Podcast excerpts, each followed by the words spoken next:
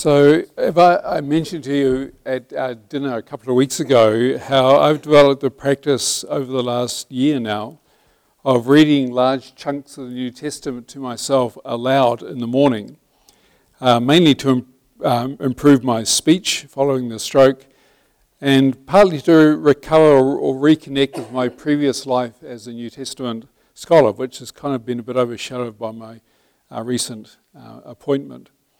I found it to be a hugely rewarding thing to do on all kinds of levels. Uh, I've noticed verses that I'd never noticed before, uh, such as Stephen's lovely comment in Acts 7 that when Moses was born, he was beautiful before God, like he's a beautiful baby that God noticed. Uh, or Paul's question to King Agrippa why is it thought incredible by any of you that God raises the dead? Why is that so hard to believe? Or Paul's constant emphasis on his own integrity in contrast to the fake news that his opponents in, the, in Corinth were peddling, saying in a text we should send to the emperor in the White House, we cannot do anything against the truth, but only for the truth. I've also found that listening to large chunks of text has given me a much stronger sense of the overall narrative drive behind the story being told realized again just how powerful, how gripping, how confronting the larger story is, how it really is the greatest story ever told. Especially being impressed by the dark, menacing forces of violence at work behind the scenes, uh, resisting and opposing the proclamation of the kingdom. The opponents of Jesus and of the first Christians were absolutely determined to kill them not just to oppose them, but absolutely determined to kill them by whatever means, legal or illegal, that were available to them. So in the Gospels, Jesus is constantly keeping one step ahead of those who were trying to lynch him until the time came when he surrendered himself into their hands. The same is true of the first Christians in Acts. Uh, for example, when Paul arrived in Jerusalem in Acts 23, no fewer than 40 people bound themselves by a sacred oath not to eat or drink anything until they had killed him. Uh, they plotted to ambush him on the road when he was being returned from Caesarea to Jerusalem uh, under Roman guard until somebody spilled the beans and the plot had to be aborted. So the saboteurs must have either starved to death uh, or else decided more likely that their sacred oath wasn't that sacred after all. So the stakes were very high for those who joined the Jesus movement. What was it that compelled them to do so? What was it that actually gave rise to this early Christian movement? What propelled it to become the radically different kind of religious community uh, that, it, that it became in the ancient world? I think the answer to that question lies in three things. One was the immense moral and spiritual impact of Jesus himself. The, as someone who embodied the presence of God's love and power in an unpre- to an unprecedented degree. This, uh, the historical memory of Jesus' character stamps all the documents that were created by this new movement especially, of course, the four Gospels, but beyond that as well. So the memory of Jesus was clearly one of the things that helped give birth to this movement. But that memory would have weakened and been lost over time, uh, especially given his shameful end on a cross, were it not for two other things at work. One of those was the resurrection of Jesus from the dead. And all of that unique event implied about his significance and what God had accomplished through him. The first Christians were absolutely clear that Jesus' resurrection had changed everything. In Acts 24, Paul tells the Sanhedrin, It is about the resurrection of the dead that I'm on trial before you today. The other thing, the third thing that gave birth to this thing we call the church, this new religious movement, was the powerful presence of the Holy Spirit in the life and experience of Jesus and of the church that followed him. It was clearly a palpable reality that brought a sense of love and joy and peace and power and freedom to these first believers, and perhaps most importantly, a sense of equality with one another. An equality between rich and poor, between Jew and Gentile, between male and female, between slave and free. An equality that was born of the fact that they all had equal access to the work of the Spirit. So, the things that gave rise to the church and, and that sustained it was this firm belief that Jesus, a prophet mighty in power and word, had risen from the dead and had poured out his Spirit on his followers as a new way of continuing to be present among them on earth. And this tangible experience of the Spirit, the Spirit of Jesus, it's even uh, once called in the book of Acts, this powerful experience of the Spirit was a dominant, all pervasive reality in their collective experience. Uh, however hard it is for us maybe to relate to that at times, it's unavoidable conclusion just from reading the documents and reading them um, with your ears open to this. The, the life of the Spirit, the life of the Spirit of the risen Christ, was the proof of the pudding that salvation had actually dawned. Which is why one New Testament scholar says trying to explain early Christianity without referring to the Spirit is like trying to explain modern civilization without ever mentioning electricity. And certainly for Paul, the Christian age was above all else the age of the Spirit in contrast to the age that preceded it the age of the law, the age of flesh, the age of sin, the age of death. This now was the age of the Spirit. But why the Spirit? Uh, what does, why does the Holy Spirit have such immense importance, uh, both in the life and ministry of Jesus and in the life of the early church? What does it actually mean? To answer that, I think we need to go right back to the very beginning of the story and get some sense of the role of the Spirit in the life of Israel and in the expectation of the Jewish people at the time of Jesus. So, in the Old Testament, the expression Spirit of God, or Ruach, is a, is a Hebrew word for spirit. The expression Spirit of God refers broadly to, uh, to God's life giving power and activity in the world. So the Spirit, in a sense, is God in action, or if you like, the God that human beings can experience. This is the way that God is actually engaging with the creation. At the most basic level, the Spirit of God is the life principle of creation, that divine force that animates all living things and animates human beings in particular. The word ruach in Hebrew uh, can can sometimes mean spirit, it can sometimes mean wind, it can sometimes mean breath. These things are all conceptually uh, interlinked. The very first sentence in the Bible, the very, very first sentence in the Bible refers to God's breath or God's spirit as the enlivening power of God at work in creation. In the beginning, God created the heavens and the earth. The earth was a formless void, and darkness uh, covered the face of the earth while a ruach, while the Spirit from God swept over the face of the waters. When Adam was created out of clay, God breathed into his nostrils the breath of life and he became a living being. So I guess you could conclude that every breath we breathe, the very participation in life itself, is a participation in God's Spirit. But God's Spirit is spoken of in two other more specific ways in the Old Testament. One is a kind of temporary boosting of ability. Uh, God gives the Spirit, it's often said, to select individuals, kings and to prophets, to warriors, to singers, to artisans. This impartation of the Spirit to enhance their natural abilities so that they can achieve extraordinary tasks. If you read, for example, in Exodus 35 about the um, people are called to build the tabernacle. It's like these, these natural artisans are given an extra boost in order to achieve even more extraordinary um, outputs.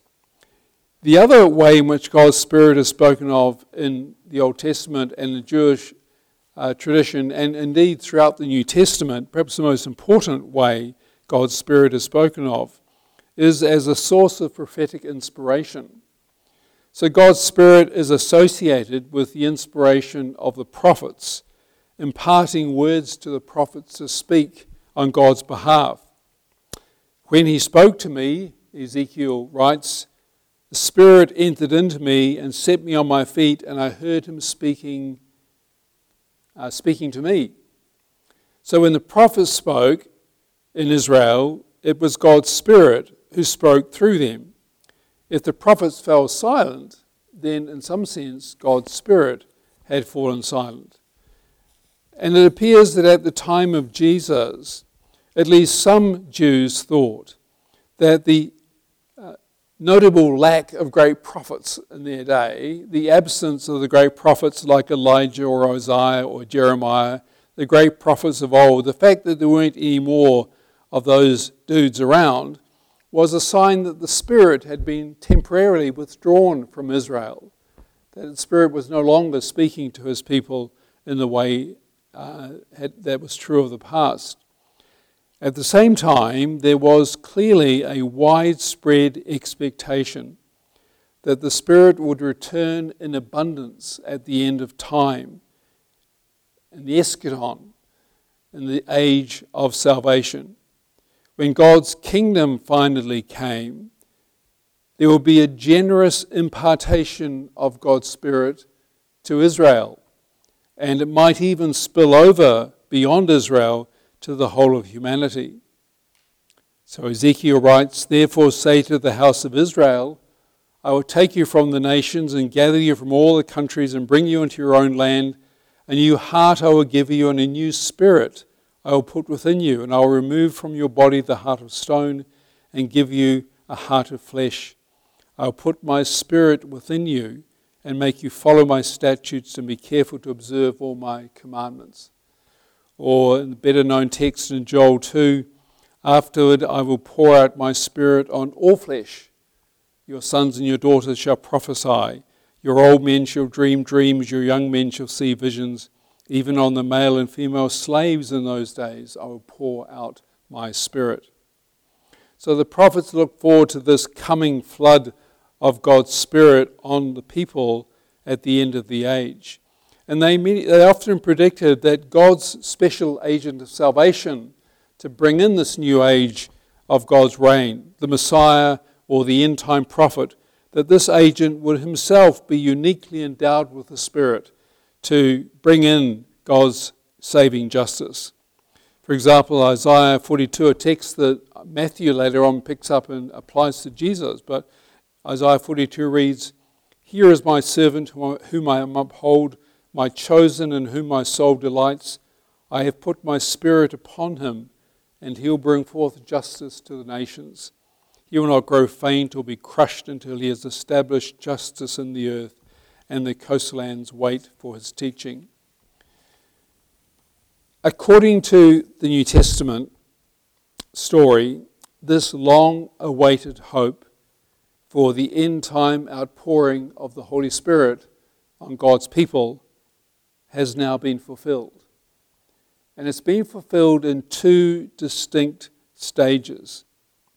The first is at the birth and baptism of Jesus, who is empowered by the Spirit to become this agent of salvation, this bearer of God's kingdom.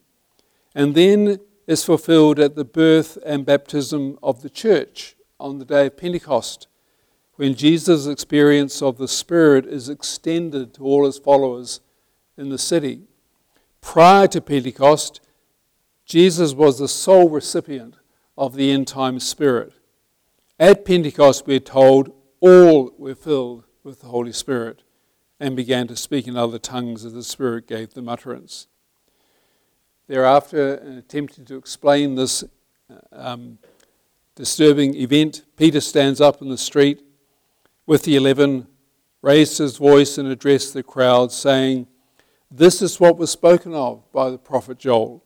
In the last days it will be, God declares that I will pour out my spirit upon all flesh. Your sons and your daughters shall prophesy, your young men shall see, shall, shall speak properly, shall see visions, and your old men shall dream dreams, even upon my slaves, both men and women, in those days. So interesting, often Luke talks about men and women. He draws attention often to the sort of gender equality that takes place in the early church. In those days I'll pour out my spirit and they shall prophesy. Again, this note of prophecy, this, this inspired speech is what you would expect of the Spirit when the Spirit comes in fullness. What made this Pentecostal fulfillment of, uh, possible was Jesus' own prior reception of the Spirit and the completion of his saving mission. So, Peter, in his sermon in Acts 2, goes on to say to the crowd, This Jesus God raised up, and all of us are eyewitnesses. Being therefore exalted at the right hand of God, and having received from the Father the promise of the Holy Spirit, he has poured this out, which you both see and hear. So, Jesus' relationship to the Spirit was one of both being the unique bearer of the end time Spirit and the dispenser of that Spirit to others. So let me just say a little bit more about that the bearer and the dispenser. So at the time of Jesus, people were hoping for this renewal of the Spirit's prophetic voice and power in the future age at the coming of God's reign on earth. It's, uh, it's significant, therefore, at the beginning of Luke's gospel, there's this kind of sudden outburst of the prophetic spirit in connection with the births of both John the Baptist and Jesus. There's a kind of last, last flare up of prophetic inspiration from the old era before Jesus comes and announces the kingdom. So both Zechariah and Elizabeth, John's parents, were filled with the Holy Spirit and as a result utter prophetic oracles. Similarly, the aged priest Simeon, upon whom the Holy Spirit rested, Luke says, uh, praises God in the Spirit and offers a prayer, a prophecy over the infant Jesus. Zechariah is told that his son John will be, quote, filled with the Holy Spirit from his mother's womb. And the hand of the Lord, which is an Old Testament metaphor for God's Spirit, will rest upon him. So John the Baptist in Luke's account is depicted as the last and greatest of the spirit inspired prophets of old. And there's an interesting kind of um, ambiguity in the Gospels about John's relationship to Elijah. Um, people weren't sure whether Jesus was Elijah, that there's a awaited prophet. Jesus seems to imply that it was actually John who was the awaited fulfillment of the prophecy uh, of Elijah's return. Uh, so John is the kind of the, the, the, the last gasp, if you like, of, uh, of, of the prophetic ministry in, in Israel. But in Jesus, the Spirit is operative in a new and more powerful way still. At his baptism in Jordan, at the beginning of his public ministry, Jesus receives a kind of second unique impartation of the Spirit to equip him for his uh, mission. And John testified, I saw the Spirit descending from heaven like a dove, and it remained on him. Not just a temporary kind of endowment of ability, it remained upon him. The one who sent me to baptize with water said to me, He on whom you see the Spirit descend and remain is the one who baptizes with the Holy Spirit. So, although already conceived of the Spirit at his birth, here Jesus assumes his role as God's royal or messianic son. The Messiah, of course, was a royal figure, a descendant of David. He assumes his role as God's agent of salvation, the one who will establish God's messianic kingdom on earth. So, the descent of the Spirit at the baptism of Jesus is like a royal coronation uh, ceremony. It's what marks out his messianic identity and imparts to Jesus the authority to act as God's agent. Uh, so, this idea that the Spirit is a kind of coronation of of the Messiah, if you like, uh, is, is clear when Peter in Acts 10, when he gets up and speaks to Cornelius about, about what happened back then. He says to Cornelius, After the baptism that John announced, God anointed, and that word there is, is a word to be, to be made the Messiah. God anointed Jesus of Nazareth, not with oil, as you would normally do to a king. God anointed Jesus of Nazareth with the Holy Spirit and with power, and he went about doing good and healing all who are oppressed by the devil, for God was with him. It's interesting that in Luke's account, the Spirit descends on Jesus as he was praying after his baptism. Uh, Luke, um, who has so much to say about the Holy Spirit in the New Testament, Luke insists that prayer is the means by which the dynamic power of the Spirit is apprehended and becomes effective in the life of its recipients. Prayer is the connection that makes the Spirit's power enter into the life of the recipient. Uh, Jesus himself suggests this. If you then, who are evil, know how to give good gifts to your children, how much more will your Heavenly Father give the Holy Spirit to those who ask him. I, I, was reflecting on this when I was preparing this talk. I don't think prayer is here understood as a kind of magical technique or as a kind of arbitrary prerequisite in order to get God to press the button and, uh, and do the, the, you know, make the things, bells and smells and all the rest of it happen. I think prayer is important because it's a sign of the relational and peaceful nature of the Spirit's work. The Spirit is invited, not coercively imposed. And the task of the Spirit, perhaps the primary task of the Spirit, is to establish a sense of personal connection with God, personal intimacy with God. This seems to have even been true of Jesus. Acts 10, uh, sorry, Luke 10, uh, Luke writes, At that same hour, Jesus rejoiced in the Holy Spirit and said, I thank you, Father, Lord of heaven and earth, because you have hidden these things from the wise and the intelligent and have revealed them to infants. So, the sense of this joyful identification with God as Father seems to have been mediated even to Jesus through the experience of the Spirit. But as well as that, Jesus' experience of the Spirit was manifested in two other ways in particular. One was in deeds of power and deliverance, and miracles, if you like. First, it appears that Jesus had to confront and defeat the temptation to use his extraordinary power for self serving ends. Uh, I guess there are two occasions in which this was a real issue for Jesus. One was at the very beginning after, the, uh, after his baptism, and he goes into the wilderness, and then again at Caesarea Philippi when he turns his head towards Jerusalem for the final time, knowing what's waiting him at the end.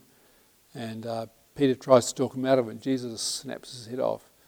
Um, says, Get behind me, Satan. It's almost like he's suddenly taken back to this early event at the beginning of his life, of his ministry, where he had to really confront and defeat the temptation to use power for his own ends. And Jesus, full of the Holy Spirit, returned from the Jordan and was led by the Spirit for 40 days in the wilderness, tempted by the devil. And when the devil had ended every temptation, he departed from him until an opportune time and Jesus returned in the power of the Spirit into Galilee. So, having established his kind of sovereign independence from demonic or worldly forms of power, Jesus turned toward the poor and the oppressed and used the Spirit's power to bring freedom and healing and deliverance. He began to teach in their synagogues and was praised by everyone. When he came to Nazareth, where he had been brought up, he went to the synagogue on the Sabbath day, as was his custom. He stood up to read, and the scroll of the prophet Isaiah was given to him. He unrolled the scroll and found the place where it was written, The Spirit of the Lord is upon me because he has anointed me. There's again this coronation connection. The Spirit of the Lord is upon me because he has anointed me to bring good news to the poor. He has sent me to proclaim release to the captives and recovery of sight to the blind, to let the oppressed go free, to proclaim the acceptable year of the Lord's favour. And he rolled up the scroll, gave it back to the attendant, and sat down. And you could have heard a pin drop. And all the eyes of the synagogue were fixed on him. Then he began to say, Today the scripture has been fulfilled in your hearing. So God's kingdom promised deliverance and dignity and delight to the oppressed. And it was the power of God's gracious spirit, not force of arms, that Jesus used to achieve those blessings as he said in a statement that even the most skeptical of New Testament scholars believes is almost certainly a sign of the voice of Jesus. If it is by the Spirit of God that I cast out demons, then the kingdom of God has come upon you. The Spirit is the power that enabled God's kingdom to become a reality. So, deeds of power was clearly the, the, the manifestation of Jesus' anointing and empowerment by the Spirit. But as well as being manifested in deeds of power, Jesus' possession of the Spirit was also manifested in words of power. Jesus claimed that the Spirit rested upon him to preach good news to the poor, to proclaim release to captives and recovery of sight to the blind, to proclaim the year of the Lord's favour. So, again, just reflecting on this, is one thing to do deeds of power.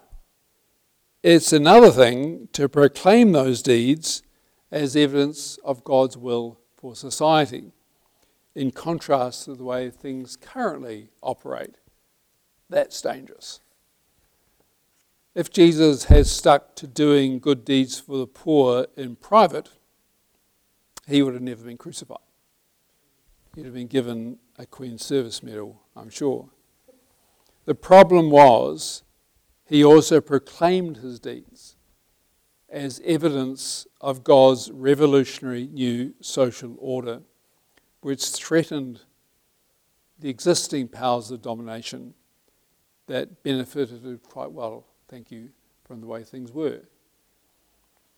It was Jesus' words that killed him more than his works, although his works got him into trouble as well. It was his words that killed him more than his works. And it was the Spirit that gave him the power and the courage to speak out. And I'm sure he must have needed a lot of courage. The same is true of the first Christians. At the end of his ministry, Jesus tells the disciples, the risen Jesus tells the disciples to remain in Jerusalem until they receive the promise of the Father. And while staying with them, he charged them not to depart from Jerusalem, but to wait for the promise of the Father, which he said, You heard from me, for John baptized with water, but before many days you shall be baptized with the Holy Spirit. You shall, you shall receive power when the Holy Spirit has come upon you, and you shall be my witnesses in Jerusalem and Judea and Samaria to the ends of the earth. Again, for the first Christians, it was not their deeds of power that stirred up animosity. It was their insistence on bearing witness to the name and lordship of Jesus. That's what triggered violence against them. Again, this to me is just on the surface of the text. It's very, very clear to me. So in Acts 4, Peter and John uh, are hauled before the Sanhedrin. They, they are questioned about uh, a miracle they had performed, and then they're told to stop talking about Jesus. And uh, they're released. And they go back and join the church in Jerusalem that decides to have a prayer meeting in light of what's happened. And this is what um, uh, included in what they pray.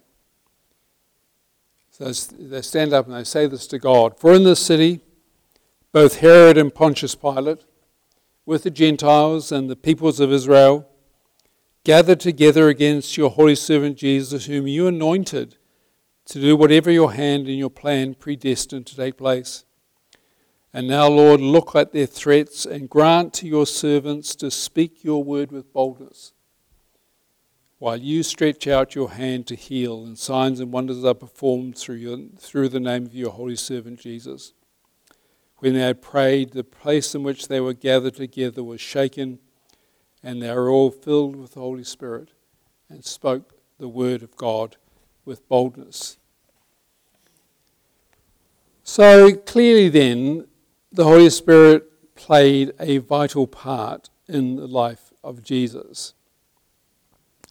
Despite his unique conception by the Spirit, his human relationship with God was mediated by the Spirit. And it was marked by a sense of familial intimacy, love, and joy. I guess the same is true for us as well. You know, Paul writes in Galatians 4 6, God has sent the Spirit of His Son into our hearts, crying, and presumably it's a cry of joy, Abba, Father. The Spirit of His Son communicates to us that sense of relatedness to God as an intimate parent. Or a verse in Romans 5 5 which you know to me is, is, is, is, such an experiential metaphor here. Paul says, God's love has been poured into our hearts. It's like a bucket. I was thinking, so uh, when I was in the States one time, I was introduced to chocolate wine, and I was thinking of a nice bucket load of chocolate wine. God's Spirit has been poured into our hearts through the Holy Spirit who has been given to us. The experiential nature of the language is so obvious. So the Spirit was a source of connection with God and a source of love and joy in that connection. The Spirit was also for Jesus a source of miracle working power that enabled him to bring God's kingdom to earth not just as an idea, but as a transforming social reality. A power that was directed at meeting the needs of the poor, the sick, and the oppressed, not at seizing the throne and installing God's new regime by violence. That's, I'm sure, part of what the wilderness temptations are about. Not using power as power usually is used in the world. Again, the same is true of the first believers in Acts. They always used the Spirit's power to meet human need and to embrace outsiders, never to seize power and wealth for themselves.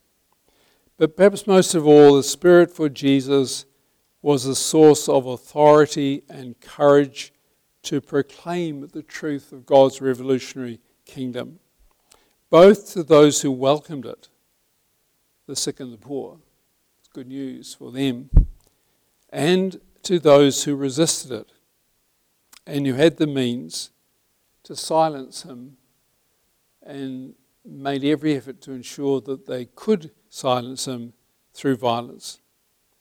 So, bearing witness to God's self disclosure in Christ and what that means for the way that existing social and political structures work, is sometimes more costly than doing good deeds. Because doing good deeds themselves is something that usually attracts people's admiration. But to oppose the structures of oppression requires courage, and for that we need the Spirit of Jesus. So let me finish with a prayer that I came across uh, of Saint Bonaventure, a prayer to the Holy Spirit, which I think I came across after I prepared the talk, but it seems to capture uh, much of what I've been talking about.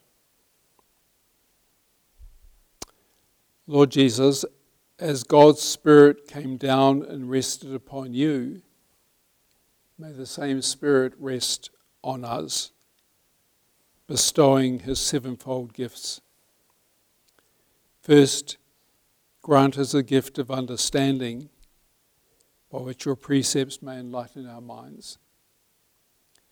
Second, grant us counsel by which we may follow in your footsteps on the path of righteousness. Third, grant us courage by which we may ward off the enemy's attacks. Fourth, grant us knowledge by which we can distinguish good from evil. Fifth, grant us piety, for which we may acquire compassionate hearts. Sixth, grant us fear, which may draw back from evil and submit to what is good. Seventh, grant us wisdom, that we may taste fully of the life giving sweetness of your love. Amen.